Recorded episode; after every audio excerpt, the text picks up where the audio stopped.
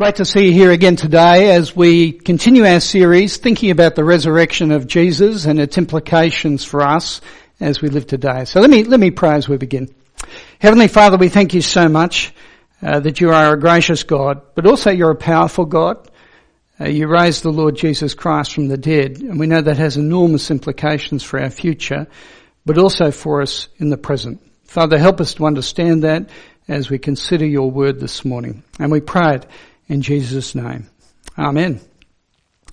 In 1997, the Hale-Bopp comet came very close to the planet Earth, and it was visible in the night sky for about 18 months. What it did though was it created a whole lot of end of the world speculation. There was a group in the United States called Heaven's Gate. They were convinced that this comet had in its tail a spaceship and that that spaceship was coming to collect them. But here was the catch.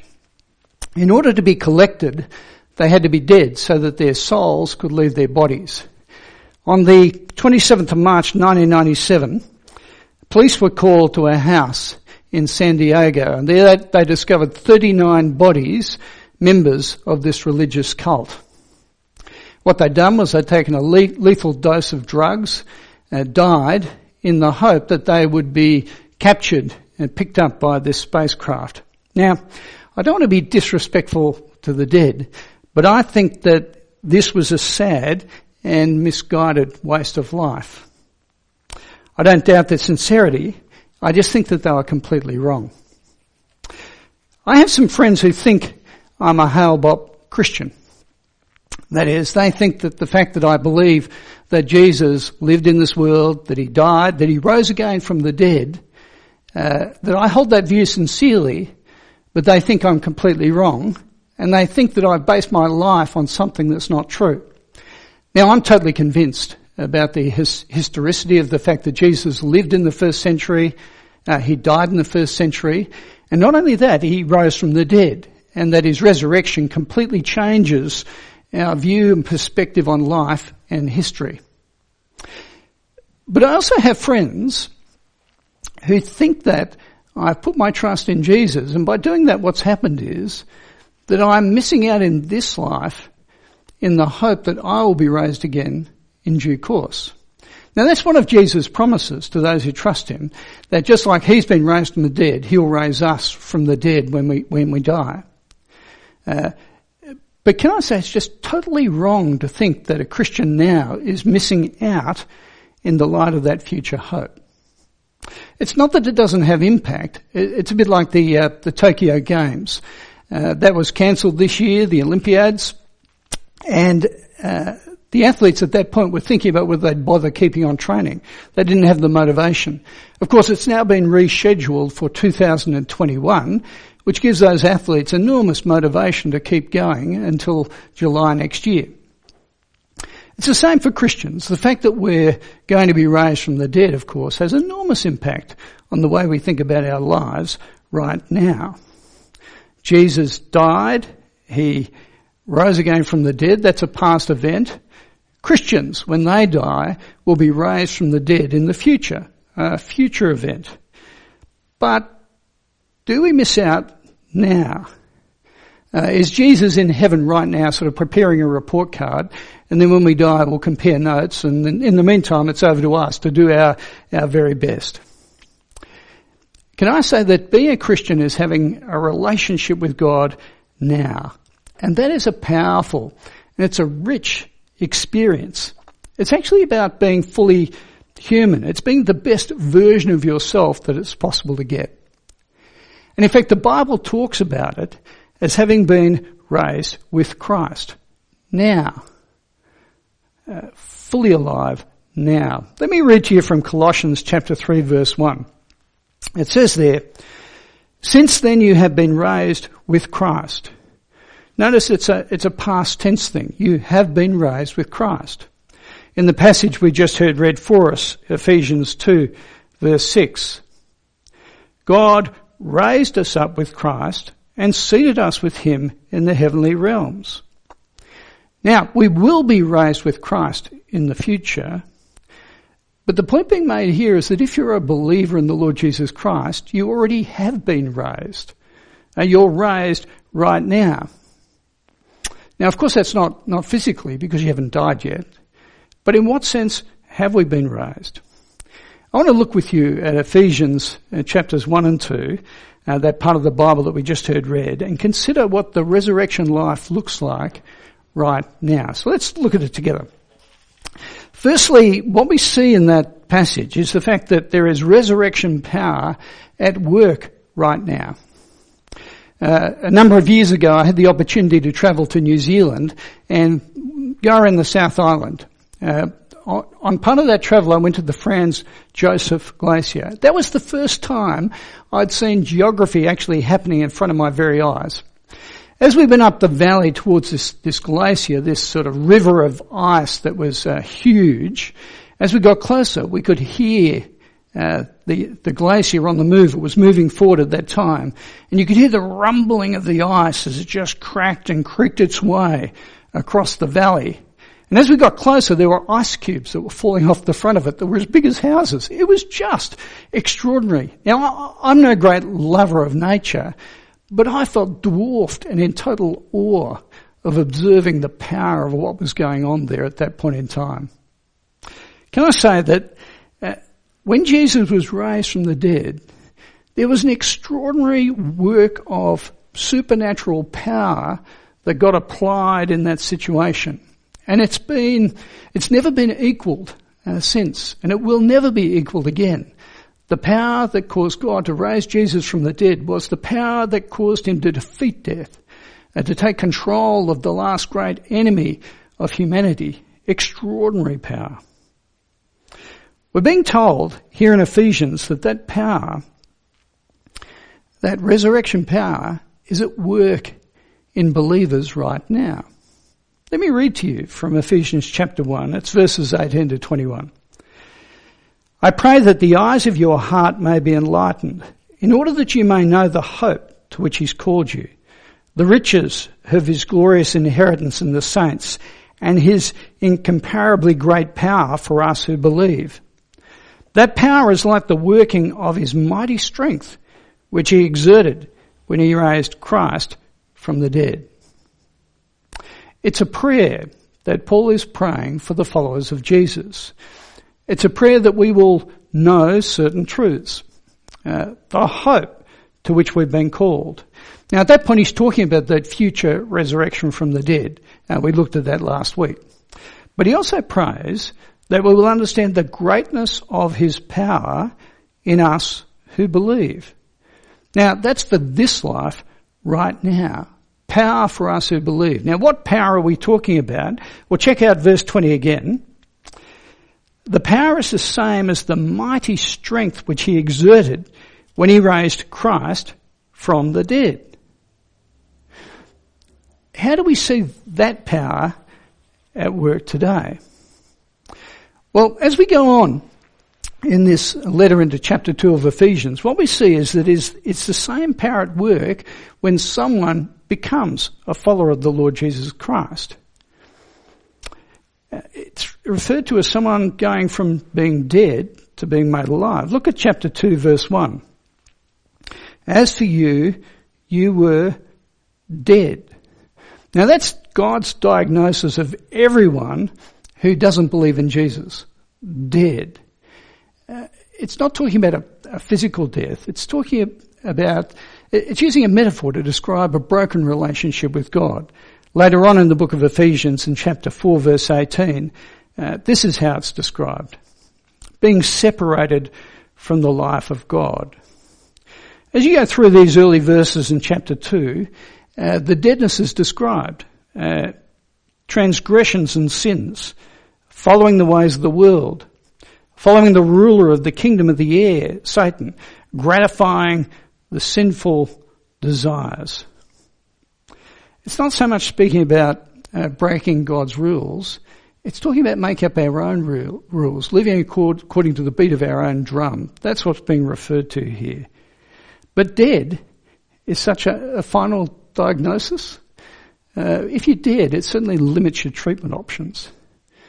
Uh, I think I mentioned last week uh, that I went and saw my heart specialist a few weeks ago. He did a, A blood test worked out that my cholesterol was a bit high, so he put me on statins.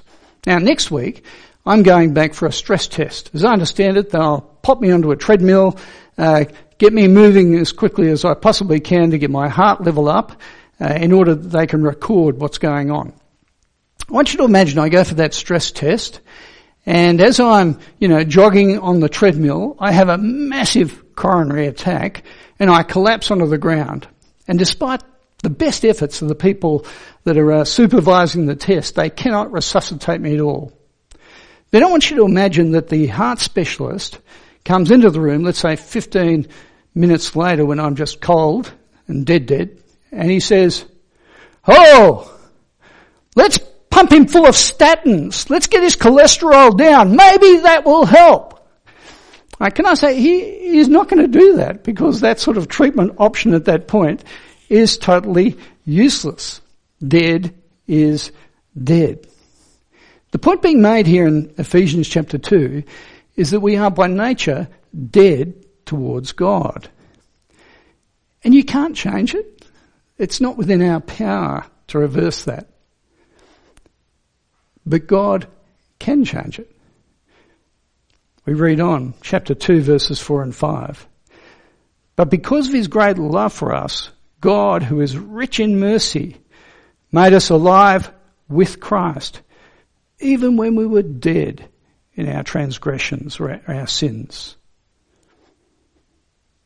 See, if you're a Christian, then that's because of God's resurrection power. He intervened in your life so that you might be forgiven, you might be adopted, that you might experience a grace that you don't deserve.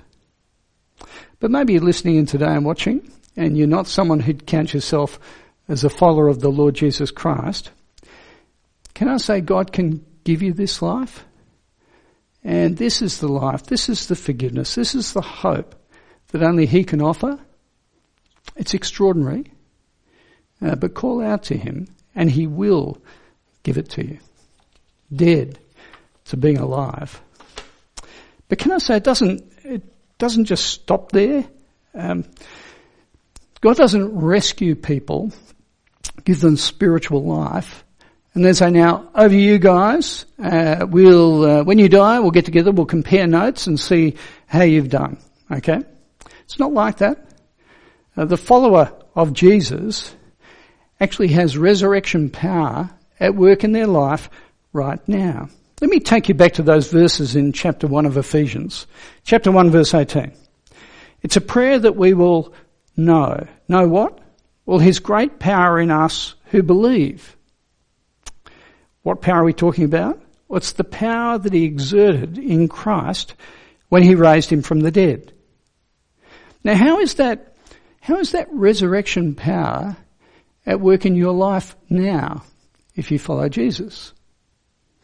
Well, just a few verses later, in chapter 2 verse 10, this is what we read. We're God's workmanship, created in Christ Jesus to do good works which God prepared in advance for us to do. We are God's workmanship. When an artist uh, signs a painting that they've done, it's a mark of the fact that they are the creator of the artwork. And so it is with God. Uh, when we become believers, we're told in chapter 1 verse 13 that God marks us in Jesus and seals us with His Holy Spirit. He puts, puts His stamp upon us as a sign of his ownership. But also, we're told that he continues to work in us by his Holy Spirit to keep transforming us, uh, to change us. If we went a bit further on to Ephesians chapter 4 verse 22 and 23, it's expressed this way. Put off your old way of life, your old self, which is corrupted by its deceitful desires, to be made new in the attitudes of your minds. To put on the new self, created to be like God in true righteousness and holiness. Now, we've all seen that, those renovation shows on television. Well, this is a picture of God doing His renovating work in our lives and changing us to reflect what He's like.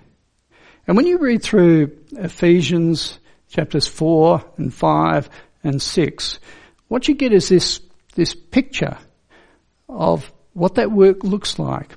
This resurrection power at work in your life. There's stuff that gets put off. It's, it's a clothing illustration. The idea of having old clothing, the old life that you take off, and the new clothing, the new way of life that you put on. And in Ephesians 4 and 5 and 6, we hear that the new life involves putting off the stuff that we used to do when we went in relationship with God and didn't have His Spirit. Uh, anger and rage, bitterness, uh, destructive words that pull people down, deception, uh, lacking fidelity in our relationships with other people, uh, using people for our own advantage, the old life. And it goes on, it talks about putting on the new clothing, the new life, integrity, and being able to forgive people when they do the wrong thing by you. Uh, talking in a way that actually builds other people up, demonstrating kindness and compassion, being a sort of parent who always looks out for the best interests of their children, being the sort of spouse who lays down their life for the person that they're married to and wants the very best for them. Can I say, living the resurrected life now, that is living life to the full. It's actually living the way God intended us to live, being the people that God wants us to be. You may be thinking, uh, if you became a follower of Jesus, that maybe you'd miss out or be shortchanged. Can I say it's exactly the opposite? Um, maybe the limitations of what you've been living for right now have been exposed in the challenging times that we're in. And possibly you're in a situation where you're just so aware of the shortcomings of what you've been investing in. Can I encourage you to ponder the great generosity of God, uh, the forgiveness and the hope and the life that He offers to people who are His, and also the power that He gives us to live that life, that resurrection power of the Lord Jesus Christ. Because many of us this morning will be listening, and you'll be followers of Jesus, and maybe you've been tempted to feel like you, you miss out. Uh, miss out because you've joined the family of God. And possibly what you've been doing is having a foot in both camps, uh, hedging your bets in both directions. You know, dabbling in a lifestyle that you think will give you life and joy, happiness. And yet the reality is it's inconsistent with the new person that God has created you to be. You know, you've gone back to the old wardrobe and you're trying out bits of it. Can I say that that makes no sense at all to do that? Uh, 40 years ago, I used to work in a law office. Now when I joined that law office, we had things called manual typewriters. Okay, it's that, that long ago. And uh, these were very ineff- inefficient. I want you to imagine that I go back and visit the old law firm that I was part of, it still exists, and I go in and I say, Guys, get rid of your computers, get rid of your iPads, get rid of your laptops, get rid of your tablets. Let's reintroduce manual typewriters. Right? They, they would look at me like I was absolutely bonkers, right? Friends, can I say, going back to that old life, to the old owner, back to sin, is trashing a great life for rubbish. Can I encourage you? Keep remembering who you are in Christ. Keep remembering God's grace towards you in the Lord Jesus Christ. Keep remembering that you have been raised with Christ, that you're seated with Him in the heavenly realms now and His resurrection power is at work in you. Keep remembering God is changing you by His Holy Spirit so that you might be just like His Son Keep remembering that that is life to the full. Let me pray for us. Heavenly Father, we do thank you so much that uh, you have made promises to us in your Son. Thank you that He rose again from the dead. Thank you that you promised that we will be raised from the dead. Uh, but Father, we also thank you that you're now at work powerfully in us by your Holy Spirit the same power that raised the Lord Jesus from the dead, is renovating our lives uh, so that we might live for your service and live the fullest life possible. Thank you that you've not abandoned us in any way, but that you're with us always until the very end of the age. We thank you for these things in the name of your Son, the Lord Jesus Christ. Amen.